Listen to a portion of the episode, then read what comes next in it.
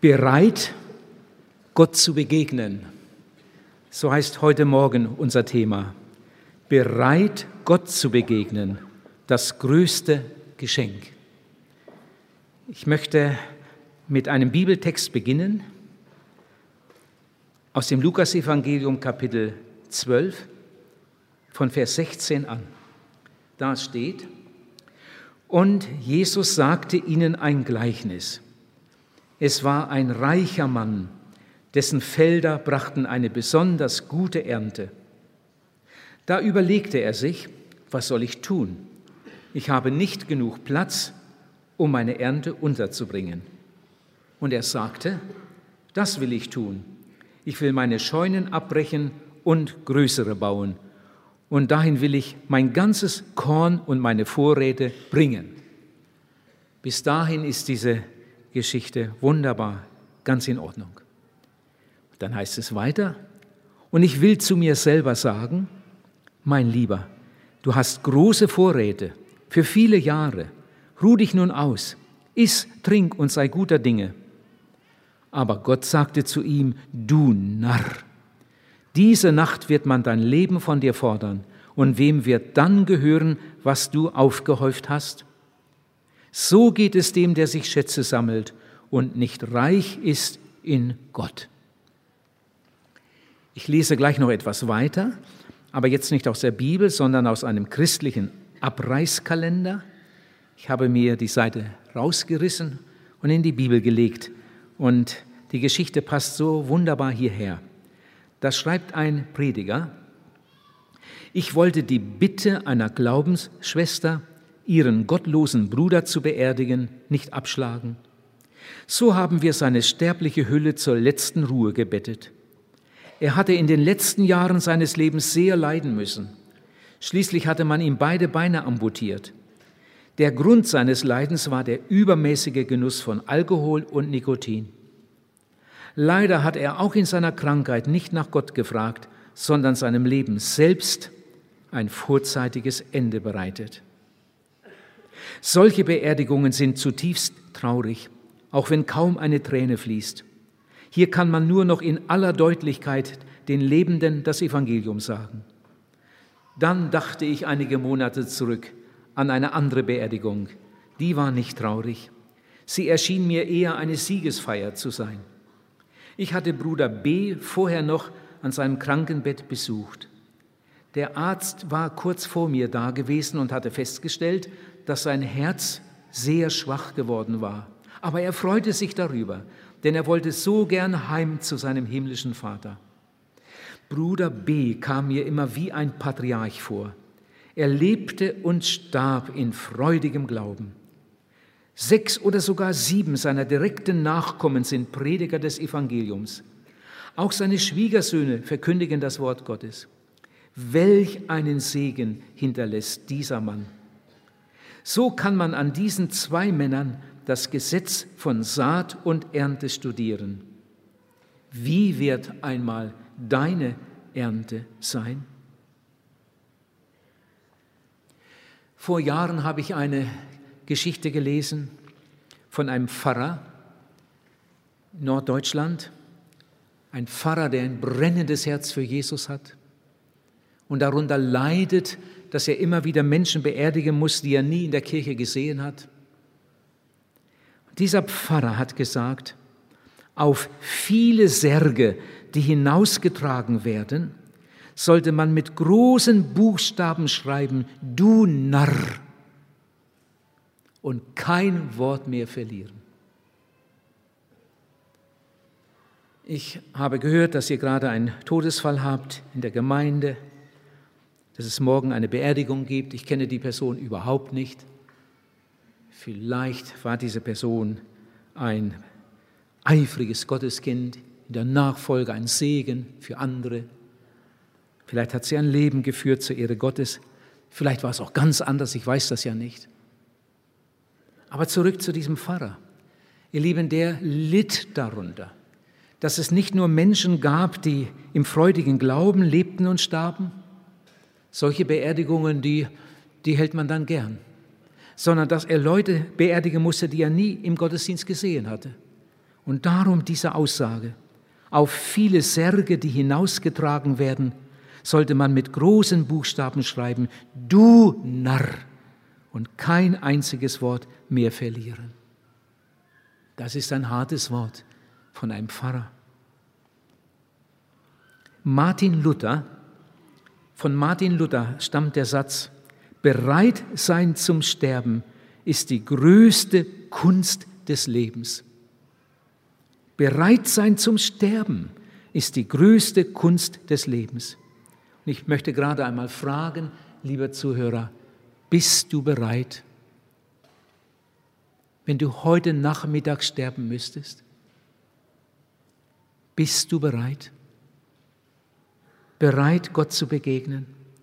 Zurück zu diesem reichen Kornbauern. Warum war er ein Narr? Gott sagt zu ihm, du Narr. Er war doch so ein erfolgreicher Mann, andere haben ihn bewundert und beneidet. Warum war er ein Narr? Weil er arbeitete, weil er tüchtig war, weil er viel verdiente, weil er Erfolg hatte? Nein, ganz bestimmt nicht deshalb. Dieser Mann machte einen ganz großen Fehler. Er dachte nur an die Zeit, aber nicht an die Ewigkeit. Gott möchte unser irdisches Leben segnen. Gott ist nicht egal, wie es uns geht. Wenn du verheiratet bist, möchte Gott deine Ehe segnen. Wenn du Kinder hast, möchte Gott deine Familie segnen. Wenn du einen landwirtschaftlichen Betrieb hast, möchte Gott deine Felder und deine Tiere segnen.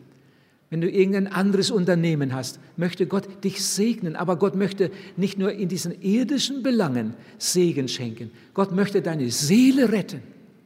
Das ist viel wichtiger und das ist auch Gott viel wichtiger. Er möchte, dass du gerettet wirst, dass du ewiges Leben bekommst, dass du wiedergeboren wirst. Bereite dich deinem Gott zu begegnen, steht im Alten Testament. Bereite dich deinem Gott zu begegnen. Gott weiß, dass wir normalerweise nicht bereit sind. Aber Gott hat Geduld mit uns. Gott gibt uns immer wieder Gelegenheiten. Gott ruft uns, weil er uns lieb hat. Ich habe in diesen Tagen sehr oft das Wort Bekehrung und auch das Wort Wiedergeburt gebraucht. Und das ist mir ganz, ganz wichtig, dass das in meinen Evangelisationen immer wieder ganz deutlich rüberkommt und wenn möglich verstanden wird. Jesus, der Sohn Gottes, der als Retter in diese Welt gekommen ist, der uns lieb hat und uns unsere Sünden vergeben möchte, hat gesagt, wenn du dich nicht bekehrst, wirst du umkommen. Jesus hat gesagt, wer nicht von neuem geboren wird, kann das Reich Gottes nicht sehen. Wenn ihm das so wichtig ist und er sagt, dass es ohne Bekehrung und ohne Wiedergeburt überhaupt keine Rettung, überhaupt kein ewiges Leben gibt, dann müssen wir das weitersagen. Da müssen die Leute es hören und sie müssen auch die Einladung empfangen, komm zu Jesus so wie du bist mit all deiner Schuld. Nimm ihn auf als deinen Heiland und der Retter. Und das war ja in diesen Tagen immer wieder der Inhalt unserer Botschaften. Wir gingen alle in die Irre, steht in der Bibel, wie Schafe. Das steht in Jesaja 53. Von Natur aus waren wir alle von Gott getrennt. Vom Sündenfall her ist jeder Mensch von Gott getrennt.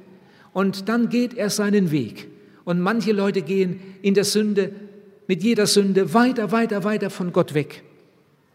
Sie gingen alle in die Irre wie Schafe. Das ist so. Das ganze Menschengeschlecht eilt dem Abgrund, dem Verderben entgegen. Aber weil das so ist, hat Gott seinen Sohn gesandt. Jesus ist gekommen, steht in der Bibel, zu suchen und selig zu machen, was verloren ist. Warum verloren? fragt manch einer. Warum verloren? Unsere Sünde trennt uns von Gott. Ich habe gesündigt, du hast gesündigt, wir alle haben gesündigt. Unsere Lüge, unsere Lieblosigkeit, unsere Unversöhnlichkeit, unsere Rechthaberei, unser Hochmut, unser Stolz, unser Aberglaube, unsere Eifersucht und Zeit und äh, Streit und Zank. Unsere Unreinheit in Gedanken, in Worten, in Handlungen, alle diese Dinge trennen uns von dem heiligen Gott. Da ist ein Junge, der ist jetzt zehn Jahre alt. In der Pause auf dem Schulhof hat er dreimal gelogen. Das ist ihm gar nicht so bewusst. Das gehört zu seinem Leben. Am Nachmittag hat er das vergessen. In der Zwischenzeit ist noch irgendeine Sünde passiert. Ist ihm auch gar nicht so bewusst. Dann ist er sehr lieblos zu seiner Mutter. Er sollte seine Eltern ehren. Er macht das Gegenteil. Das ist Sünde. Er hat Streit mit der Schwester und gebraucht ganz schlechte Ausdrücke. Das ist ihm aber alles gar nicht so bewusst. Am Abend hat er ganz schmutzige Gedanken, ist erst zehn Jahre alt. Und wenn man das alles zusammenzählt, dann waren das vielleicht 18 Sünden an einem Tag. Vielleicht waren es auch mehr, an einem einzigen Tag. Und er ist erst zehn Jahre alt. Aber als er neun war, hat er auch gesündigt. Der ging noch gar nicht zur Schule, da hat er schon gesündigt. Mit elf Jahren sündigt er weiter. Und so jeden Tag, jeden Tag, jeden Tag, jeden Tag. Stell dir einmal vor, wie viele tausend Sünden in einem einzigen Menschenleben passiert sind. Wenn einer dann mit 18 Jahren zum Glauben kommt, dann ist das ein Riesenpaket, das er bei seiner Bekehrung abliefert. Und Gott ist in seiner Liebe so gut, dass er das alles wegnimmt, als wäre das alles nie gewesen. Oh, wenn sich ein Mensch bekehrt mit 50 Jahren oder sogar noch später, was bringt der für einen Ballast zum Kreuz? Und Gott ist in seiner Liebe bereit, das alles von einer Minute auf die andere wegzunehmen, als wäre das alles nie gewesen. Und wenn der Mensch dann sein Herz öffnet und Jesus aufnimmt als seinen Heiland und Retter, wird er wiedergeboren zu einer lebendigen Hoffnung. Er wird ein Kind Gottes, ein Erbe Gottes. Es ist keiner unter den Lebenden, der ein sündloses Leben aufweisen könnte. Und darum brauchen wir alle Errettung. Ich hatte eine Zeltevangelisation in der Schweiz, ganz in, im Osten, in der Ostschweiz, äh, in der Nähe der österreichischen Grenze. Nicht weit davon entfernt ist Liechtenstein und Deutschland ist auch ganz in der Nähe. Wir hatten ein Riesenzelt und jeden Abend hatten wir äh, viele Besucher aus der ganzen Umgebung, aus der Schweiz, die meisten natürlich, aber auch viele aus Österreich, aus äh, Deutschland und aus Liechtenstein. Und jeden Abend kamen Menschen zu Jesus. An einem Abend kam ein Spanier. Ich brauchte einen Übersetzer, das war ein Gastarbeiter, der war damals noch nicht lange in, Deutsch, in der Schweiz er hatte über Kopfhörer in seiner Sprache die Predigt gehört und nachher kam er in die Seelsorge und bekehrte sich. An einem anderen Abend kam ein Pakistani. Der hatte auch über Kopfhörer in Englisch die Predigt mitgehört, kam in die Seelsorge und bekehrte sich. An einem Abend kam ein Türke. Der hatte in seiner Sprache die Botschaft gehört. Wir hatten, ich weiß nicht mehr, sieben oder acht Übersetzungen. Hinten standen Kabinen im Zelt und es wurde in viele Sprachen übersetzt. Und dann kam auch dieser Türke und bekehrte sich, ein Moslem. An einem Abend kamen drei Polen. Ich habe gestaunt, was machen Polen in der Schweiz? Die konnten eigentlich schon recht gut Deutsch. Sie hatten katholischen Hintergrund, die kamen schon seit Jahren immer im Sommer in die Schweiz, um bei einem Bauern in der Ernte zu helfen. Und in dieser kurzen Zeit verdienten sie so viel wie im übrigen Jahr in Polen. Die kamen immer gern wieder. Aber der Bauer war ein gläubiger Christ, bekehrt, wiedergeboren, gehörte zur Gemeinde, die da mitarbeitet im Zelt. Und der Bauer hat diese drei Erntearbeiter, diese drei Polen eingeladen. Sie waren einige Male da gewesen und dann kamen sie in die Seelsorge und alle drei übergaben ihr Leben Jesus. Es kam auch noch ein Spanier und am letzten Abend kam der, der Spanier, ja, der Spanier kam dann noch einmal und da habe ich gedacht, wieso kommt der nochmal? Der hat sich doch schon bekehrt. Aber er kam ein zweites Mal ins Seelsorgezelt, weil er seine Frau bringen wollte. Und dann blieb er im Hintergrund sitzen und erlebte dann mit, wie auch seine Frau ihr Leben Jesus übergab. Ihr Lieben, solche Erlebnisse, die sind so mutmachend, die sind so beglückend. Das Evangelium ist für alle, für alle Welt ist Rettung da im Gnadenstrom von Golgatha. Theoretisch könnte jeder gerettet werden. Nicht ein einziger müsste verloren gehen. Denn Jesus ist am Kreuz auf Golgatha für alle gestorben. Er hat sein Blut für alle gegeben. Theoretisch könnte jeder Mensch gerettet werden. Aber in Wirklichkeit wird nur ein kleinerer Teil gerettet. Die meisten wollen Jesus nicht. Gottes Liebe ist so groß. Gottes Liebe ist größer als die größte Schuld. Wenn heute der größte Sünder aus Nordrhein-Westfalen in die Seelsorge käme, mit ehrlichem Herzen, Jesus würde ihm alle seine Sünden vergeben. Und wenn dieser Mann dann Jesus aufnehmen würde in sein Herz und Leben, würde Gott ihm die Wiedergeburt schenken und er würde als ein total neuer Mensch aus dieser Halle weggehen. Theoretisch könnte jeder gerettet werden. Wie staune ich oft über Gottes Liebe und ich staune auch oft über Gottes Geduld. Wir haben in diesen Tagen einige Zeugnisse gehört. Wir haben Zeugnisse gehört von Menschen, die Jesus schon früh kennengelernt haben, aber ihm dann ein, nach einiger Zeit den Rücken gekehrt haben. Sie haben die Sünde wieder lieb gewonnen und, und haben sich nicht mehr um Gott und Bibel und Gebet gekümmert. Aber Jesus hat sie nicht fallen gelassen. Jesus ist ihnen nachgegangen, hat sie immer wieder gerufen, immer wieder angeklopft und eines Tages sind sie dann zu einer ganz neuen Übergabe gekommen und heute gehen sie mit Jesus. Wie oft staune ich über Gottes Geduld. Ich erzähle euch einmal ein Erlebnis. Das ist etwas, etwas vom Schönsten, was ich erlebt habe. 1985 war ich das erste Mal in Russland und in Kirgisien. Das war eigentlich damals in der Weise noch gar nicht möglich. Ich bin ja auch nur als Tourist eingewandert. Ich hatte einen Mann mit, der war etwas älter als ich, der von dort kam, der gut Russisch konnte, sonst wäre das ja alles nicht möglich gewesen. Und dann war ich in Frunze, heute Bischkek, der Hauptstadt von Kirgisien oder Kirgistan. Und äh, sie haben mich dann mitgenommen in einen Gottesdienst. Äh, das war in der Gemeinde gar nicht bekannt. Die Leute wussten nichts von dem Besuch. Äh, das wussten nur ein paar Leute. Und äh, es war gerade Erntedankfest. Weil gerade Erntedankfest war, waren wirklich alle da. Äh, auch aus der Umgebung waren die Leute zusammengekommen, vorne der riesige Gabentisch und, und das Bethaus voll, voll, die Empore, alles voll, zwei Chöre und es war ein wunderbarer Erntedankfestgottesdienst.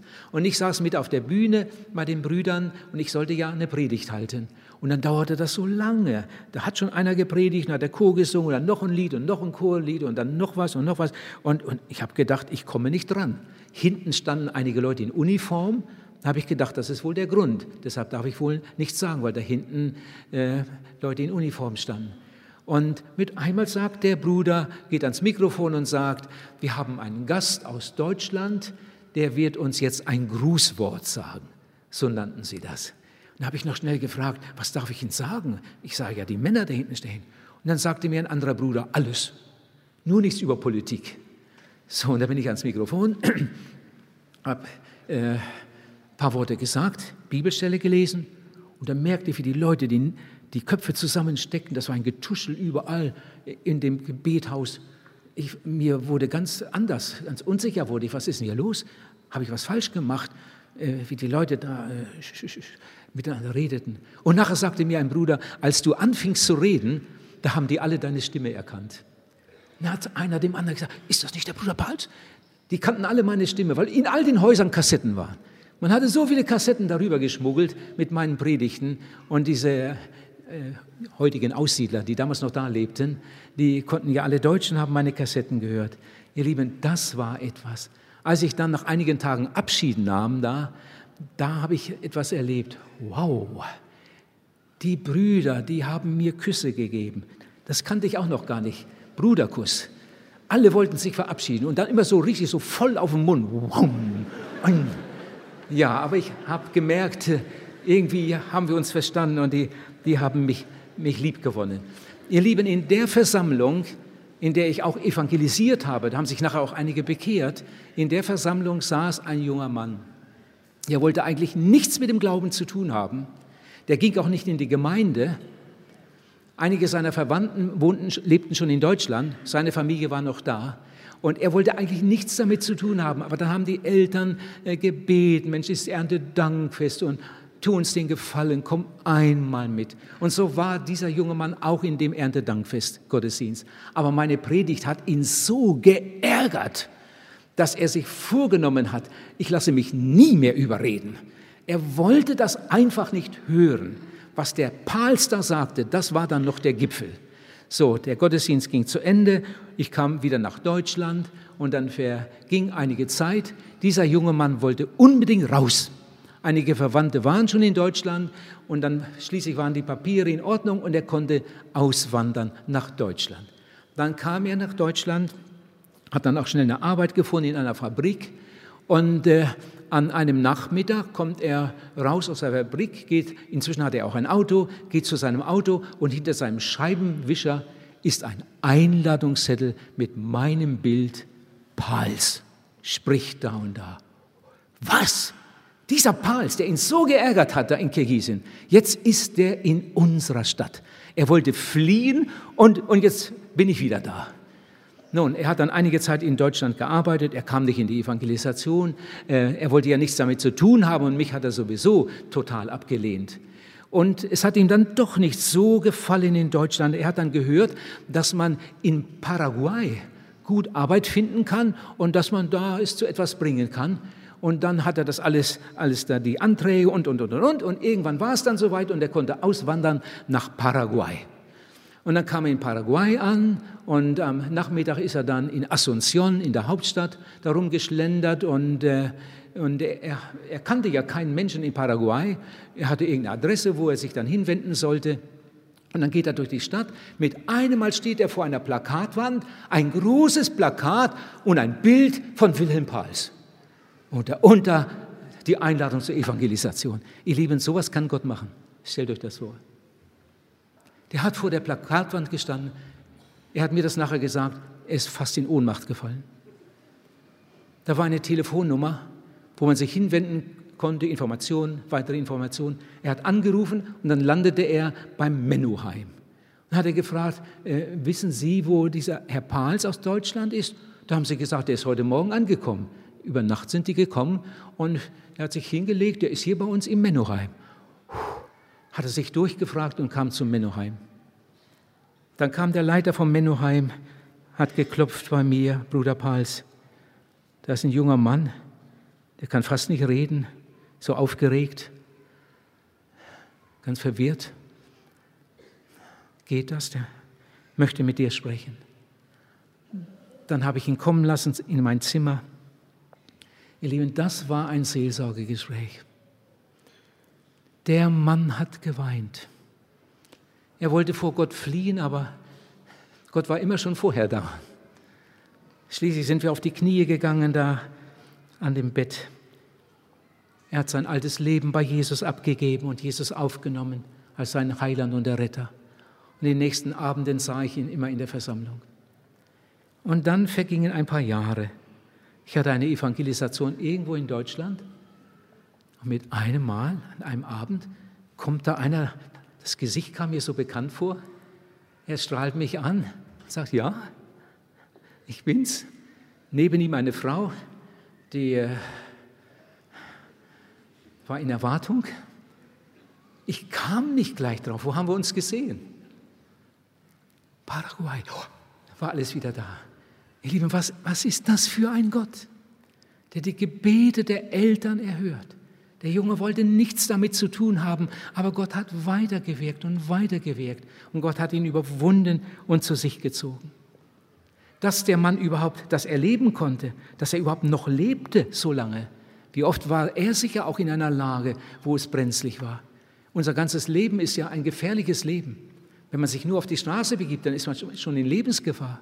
Dass wir heute Morgen ja heil hergekommen sind, das ist doch eine Gnade, das ist ein Geschenk bereit, Gott zu begegnen. Bereite dich, Gott zu begegnen, steht in der Bibel. Auf alles Mögliche bereiten wir uns vor. Aber wenn ich so darüber nachdenke, wie gewissenhaft wir uns vorbereiten auf eine Prüfung, auf eine Reise. Wenn der Pass abgelaufen ist, dann, dann geht das nicht. Kommst du nicht ins Flugzeug. Sind die Papiere in Ordnung? Dann wird der Koffer gepackt. Wir bereiten uns vor auf alle möglichen irdischen Dinge. Und das ist ja auch richtig, dass wir uns gut vorbereiten. Aber auf die Ewigkeit, die ganz bestimmt kommt, bereiten sich die meisten Leute nicht vor. Manche Leute bereiten sich auf Dinge vor, die sie gar nicht erleben. Aber die Ewigkeit kommt auf alle zu und die meisten Leute bereiten sich nicht darauf vor. Bist du bereit, Gott zu begegnen? Es gibt kurze Tage und es gibt lange Tage. Manche Leute haben ein kurzes Leben, manche haben ein langes Leben. Es gibt schöne Tage und es gibt beschwerliche Tage. So ist das auch im Geistlichen. Manche haben ein schönes Leben als Christen, manche haben ein schweres Leben mit Krankheit.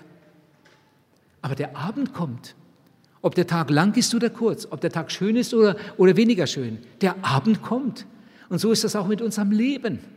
Ob jemand jetzt ein kürzeres oder ein längeres Leben hat, ein schöneres oder ein beschwerlicheres, der letzte Atemzug kommt, auch bei dir. Bist du bereit, Gott zu begegnen? Es eilt die Zeit, die Stunden fliehen, heißt es in einem Lied. Es eilt die Zeit, die Stunden fliehen. Komm, ehe der letzte Tag versinkt. Die Rettung ist dir nah, der ganzen Welt Erlösung bringt, das Kreuz von Golgatha. Ich erzähle euch noch ein Erlebnis, ein erschütterndes Erlebnis. Ich war eingeladen von einer Gemeinde irgendwo, war dort angekommen am Nachmittag nach einer langen Fahrt. Der Prediger empfing mich auf dem Parkplatz. Ich stand vor diesem Gemeindezentrum, ein wunderschönes Gebäude. Das Gebäude hatten sie gerade renoviert und vergrößert. In dem Gemeindezentrum war auch die Wohnung des Predigers und oben war eine kleine Gästewohnung und da sollte ich in den zwei Wochen äh, mein Logis haben. Er hat mir dann einiges erzählt von der Renovation und hat gesagt, wir haben sehr viel Arbeit selbst gemacht, vieles in Eigenleistung. Eigentlich wollten wir die Malerarbeiten auch selbst machen, aber das haben wir dann nicht geschafft. Der Tag der Einweihung äh, kam näher. Und dann haben wir uns doch entschlossen, das alles einer Firma abzugeben, eine bekannte Malerfirma. Und dann hat er mir gesagt, der Malermeister hat mir ganz fest versprochen, ins Zelt zu kommen. Wir beten schon alle dafür. Wenn der Malermeister sich bekehrt, dieser einflussreiche Mann in der Stadt, wenn der sich bekehrt, dann hat sich das Ganze gelohnt. Wir beten, dass dieser Malermeister zum Glauben kommt. Und dann vergingen die Tage. Ich habe immer mal wieder gefragt, war der Malermeister schon da? Nein. Ich habe mal wieder gefragt, war er mal da? Nein, immer noch nicht. Dann sagt mir der Prediger, ich wohnte ja bei ihm, äh, ich habe inzwischen wieder angerufen, er hat mir versprochen, er kommt. Er hat sich hat es immer noch nicht geschafft und gerade abends Kunden besuchen und so weiter, aber er hat mir versprochen, er kommt. Gegen Ende habe ich nochmal gefragt, war der Malermeister schon da? Nein, war immer noch nicht da. Und dann kam der Samstag, der zweitletzte Tag. Ich war oben in meinem Studierzimmer mit meiner Predigt beschäftigt, im Gebet. Mit einmal höre ich, die letzte Treppe war aus Holz. Da höre ich wieder einer hochgepoltert, kommt auf diese Treppe und ruft, Wilhelm, komm, Wilhelm, komm. ich kam an die Tür, was ist denn los? Ich habe gedacht, das Haus brennt. Sag, komm, komm, komm, komm. Und dann rannte er auch schon runter und ich hinterher. Und dann war er auch schon auf dem Parkplatz und komm. Und er hat einen VW-Bus und dann bin ich rechts rein ist und dann los. Der hat gar nicht daran gedacht, dass es eine Geschwindigkeitsbegrenzung gibt. Äh, nun, wir waren noch direkt an der Hauptstraße und dann ist der los Richtung Stadtausgang. Was ich da gesehen habe, mir wird fast heute noch übel, wenn ich dran denke.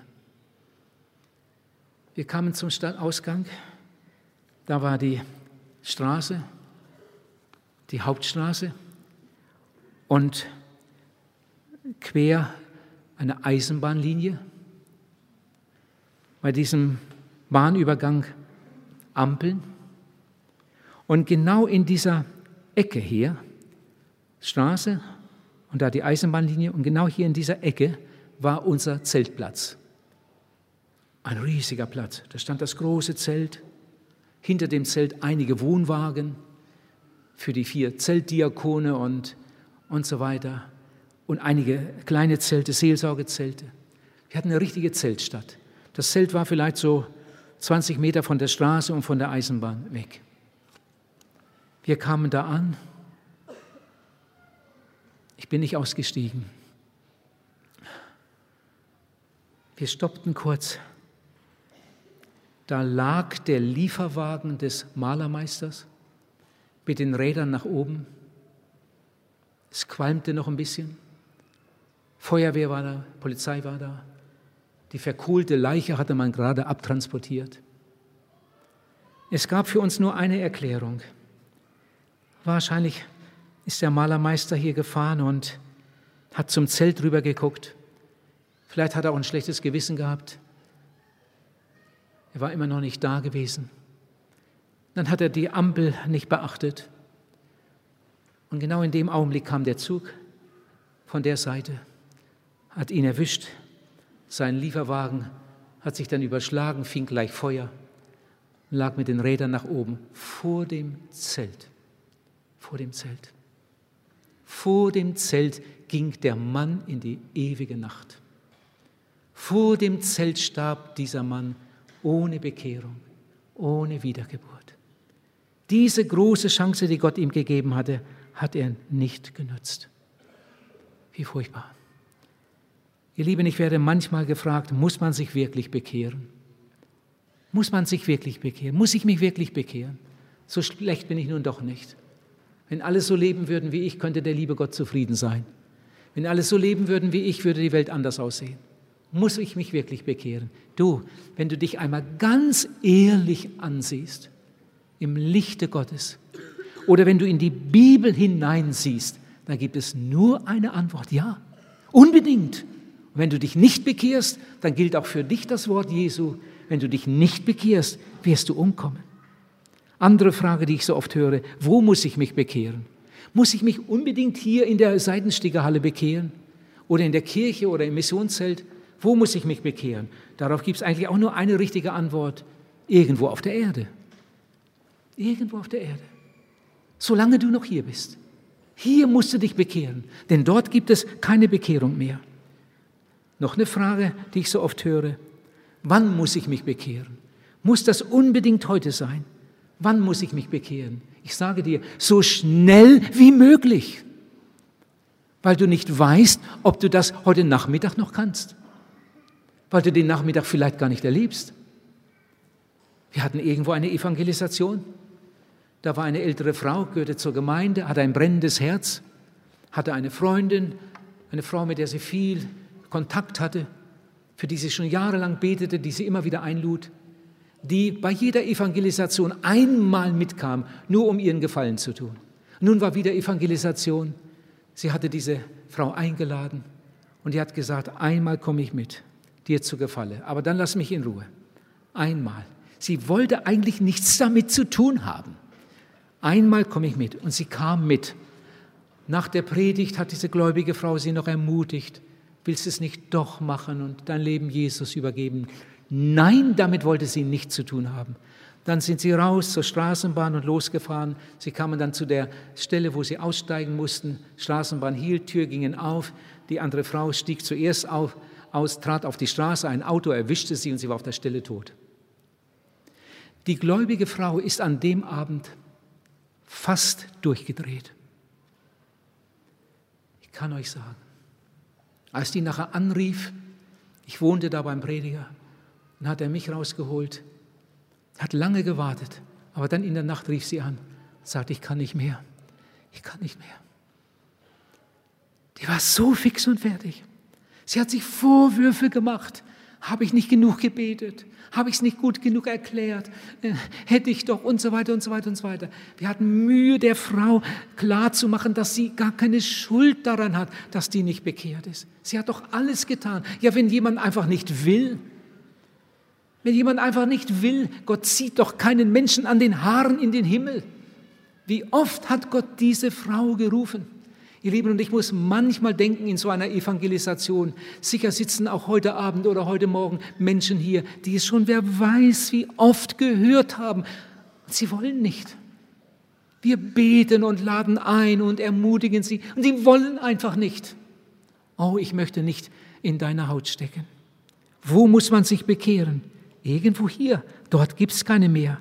Wann muss ich mich bekehren? So schnell wie möglich. Da sagt jemand, ich brauche einfach, einfach Zeit. Ich brauche Zeit zum Überlegen. Ich muss noch mal darüber schlafen. Gerade so wichtige Entscheidungen, die, die darf man nicht übereilen. Es gibt Dinge, die müssen ausreifen. Und all diese verlogenen Entschuldigungen. Ihr Lieben, es gibt Dinge, Entscheidungen, die darf man nicht übereilen. Zum Beispiel, wenn du ein gebrauchtes Auto kaufen willst und nicht so viel von Autos verstehst, dann warte lieber noch einen Tag nimm jemanden mit, äh, der was davon versteht und lass dich beraten. Sogar wenn du eine Wohnung mieten willst, guck lieber noch eine und noch eine an. Äh, das darf man nicht übereilen. Auch eine, eine Heirat darf man nicht übereilen. Nicht gleich den nächstbesten und damit ins Bett, sondern darüber wird gebetet und nachgedacht. Vielleicht fragt man sogar mal die Eltern, wie denkt ihr darüber? Wie denkt ihr über dieses Mädchen? Oder mit Freunden spricht man darüber. Auf alle Fälle betet man und überlegt nochmal und nochmal. Und dann trifft man eine gute Entscheidung, die man nie mehr bereuen muss. Aber hier auf der geistlichen Ebene ist alles klar. Es gibt nur eine richtige Entscheidung. Es gibt nur eine Möglichkeit der Errettung. Es gibt nur einen Retter und der heißt Jesus Christus. Die Bibel sagt, wer Jesus hat, der hat das Leben. Wer Jesus nicht hat, wird das Leben nicht sehen. Du weißt, ich bin ein verlorener Mensch. Du weißt, Gott liebt mich. Hast es immer wieder gehört. Du hast auch gehört, dass es nur eine Möglichkeit gibt, gerettet zu werden, nämlich durch Jesus Christus. Auf was wartest du denn noch? Mich quälen oft zwei Dinge. Denkt mal gut mit. Vielleicht könnt ihr das nachvollziehen. Mich quälen oft zwei Probleme, die quälen mich richtig. Die nehmen mir manchmal fast den Schlaf, dass ich am Abend noch lange wach liege und darüber nachdenke und es dann im Gebet wieder bei Jesus abgebe. Zwei Probleme. Das eine, es gibt Leute, die werden eingeladen und die kommen und hören die Botschaft. Manche kommen sogar zweimal dann ist die Evangelisation zu Ende. Sie waren dabei, aber sie bekehren sich nicht. Sie bekehren sich nicht. Und das andere Problem, dass Leute eingeladen werden, nochmal, nochmal, nochmal, sie kommen überhaupt nicht. Das tut richtig weh. Das, was wir anzubieten haben, das ist das Allerbeste, das es überhaupt gibt. Aber die kommen nicht. Aber von diesen beiden Problemen ist das, das ich zuerst erwähnte, für mich das Größere. Dass es Menschen gibt, die kommen und hören und vielleicht sogar nochmal kommen, vielleicht sogar nochmal kommen und hören und dann nach Hause gehen und sich nicht bekehren. Was wollen diese Menschen einmal im Gericht sagen? Sie haben alles gewusst. Sie haben es vielleicht sogar einige Male gehört. Sie waren vor der Tür. Direkt vor der Tür waren sie. Und trotzdem sind sie weggegangen und haben die Entscheidung für Jesus nicht getroffen. Es ist dem Menschen gesetzt, einmal zu sterben, steht in der Bibel. Danach aber das Gericht. Sterben ist unumgänglich. Und die Bibel fügt ebenso unerbittlich hinzu. Danach aber das Gericht. In Hebräer 10, Vers 31 steht, fürwahr, es ist schrecklich, in die Hände des lebendigen Gottes zu fallen. Da gehen die Wege endgültig und für immer auseinander. Da spricht Gott sein großes Entweder-Oder. Entweder ewiges Leben bei Jesus oder ewige Verdammnis. O Ewigkeit, du Donnerwort, heißt es in einem Lied. Das wird dann soweit sein. Nochmal zurück zu dem reichen Kornbauern. Gott sagt zu ihm, du Narr. Warum sagt Gott das? Das war doch kein Dummkopf. Im Gegenteil, das war ein ganz gescheiter Mann. Der war erfolgreich.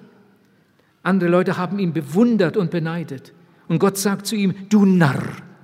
Warum war er ein Narr? Ihr Lieben, die größte Kunst besteht nicht in einer guten Ernte. Die größte Kunst des Lebens besteht nicht in einer gelungenen Doktorarbeit. Die größte Kunst des Lebens besteht nicht in, in einem guten Jahresabschluss.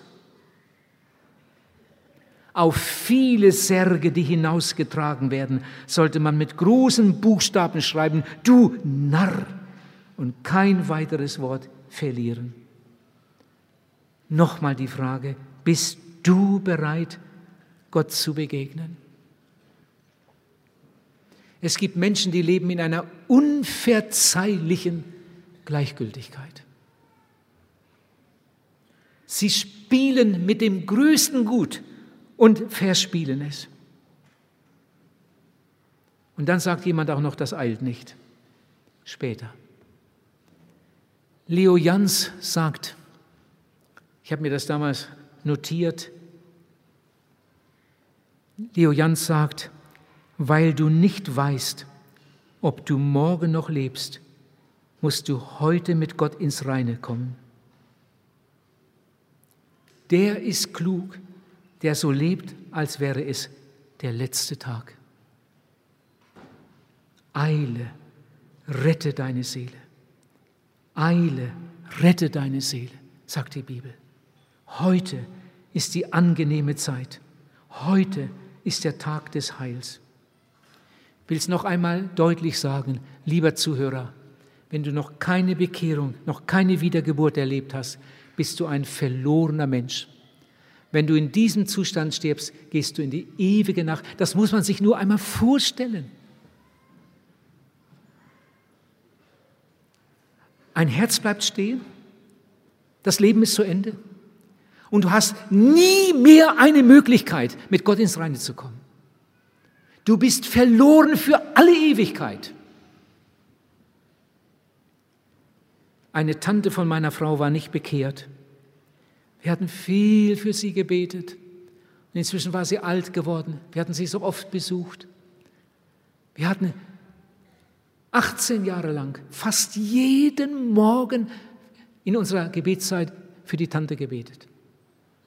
Und nun war sie uralt, über 90, war in einem Pflegeheim, konnte aber immer noch klar denken. Aber mit Jesus konnte sie nichts anfangen.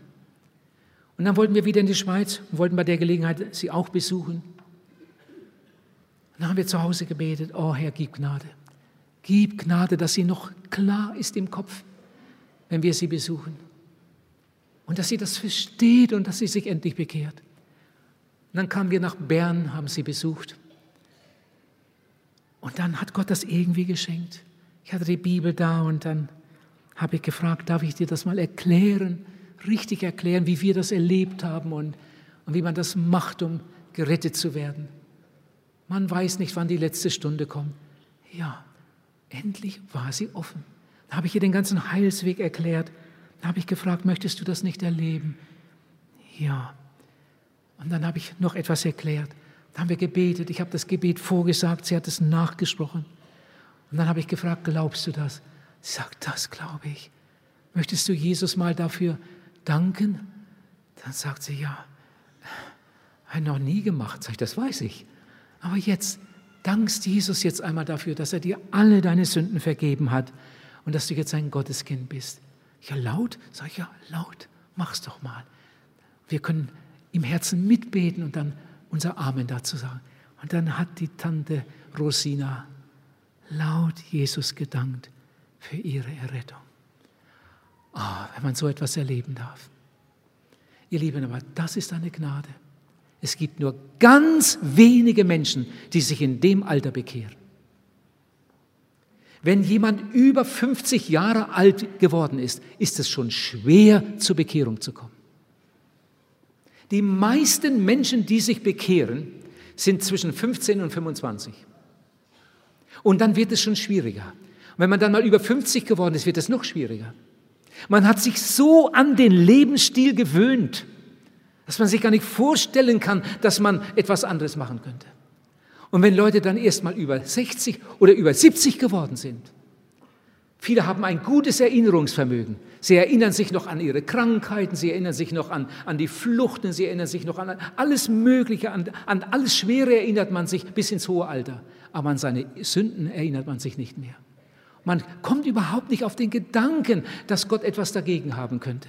Und die allermeisten Menschen gehen dann auch ohne Bekehrung, ohne Wiedergeburt in die Ewigkeit, in die ewige Nacht. In der Bibel steht, heute, so ihr seine Stimme hört, verstocket eure Herzen nicht. Und ich sage es mit ganz großer Überzeugung. Zehn Jahre deines Lebens sind nicht so viel wert wie die Stunde, in der Gott mit dir redet. Und für manch einen ist diese Stunde heute Morgen die wichtigste Stunde seines Lebens, weil Gott mit ihm redet. Ihr Lieben, man kann zehn Predigten hören Und das geht da rein, da raus. Und mit einem Mal kommt eine Versammlung. Man sitzt da im Bethaus oder, oder in der Friedhofskapelle. Und plötzlich ist Gott so nahe und spricht zu einem Menschen. Nicht jede Predigt erreicht unser Innerstes. Zehn Jahre deines Lebens sind nicht so viel wert wie die Stunde, in der Gott mit dir redet. Und ich glaube, dass Gott heute Morgen mit einigen hier ganz besonders redet. Und du spürst das auch irgendwie. Gott meint mich. Mit einmal wird es dir deutlich, so wie ich gelebt habe, könnte ich niemals vor Gott bestehen. Und du hörst es wieder und wieder aus der Bibel, dass es ohne Bekehrung, ohne Wiedergeburt überhaupt kein ewiges Leben gibt aber dass Gott dir genau das anbietet, weil er dich so lieb hat. Für manch einen ist diese Stunde seine Stunde, die Stunde Gottes für sein Leben. Und ich möchte dich bitten, nütze diese Stunde. Komm heute Morgen. Es eilt die Zeit, die Stunden fliehen und niemand hält sie auf. Auch deine Jahre gehen dahin, wie schneller Wogen laufen. Komm, ehe die letzte Zeit vergeht. Die Rettung ist dir nah, der ganzen Welt Erlösung bringt, das Kreuz von Golgatha. Der Herr möge dir Mut schenken zu dieser Entscheidung. Entscheidung für Jesus. Amen.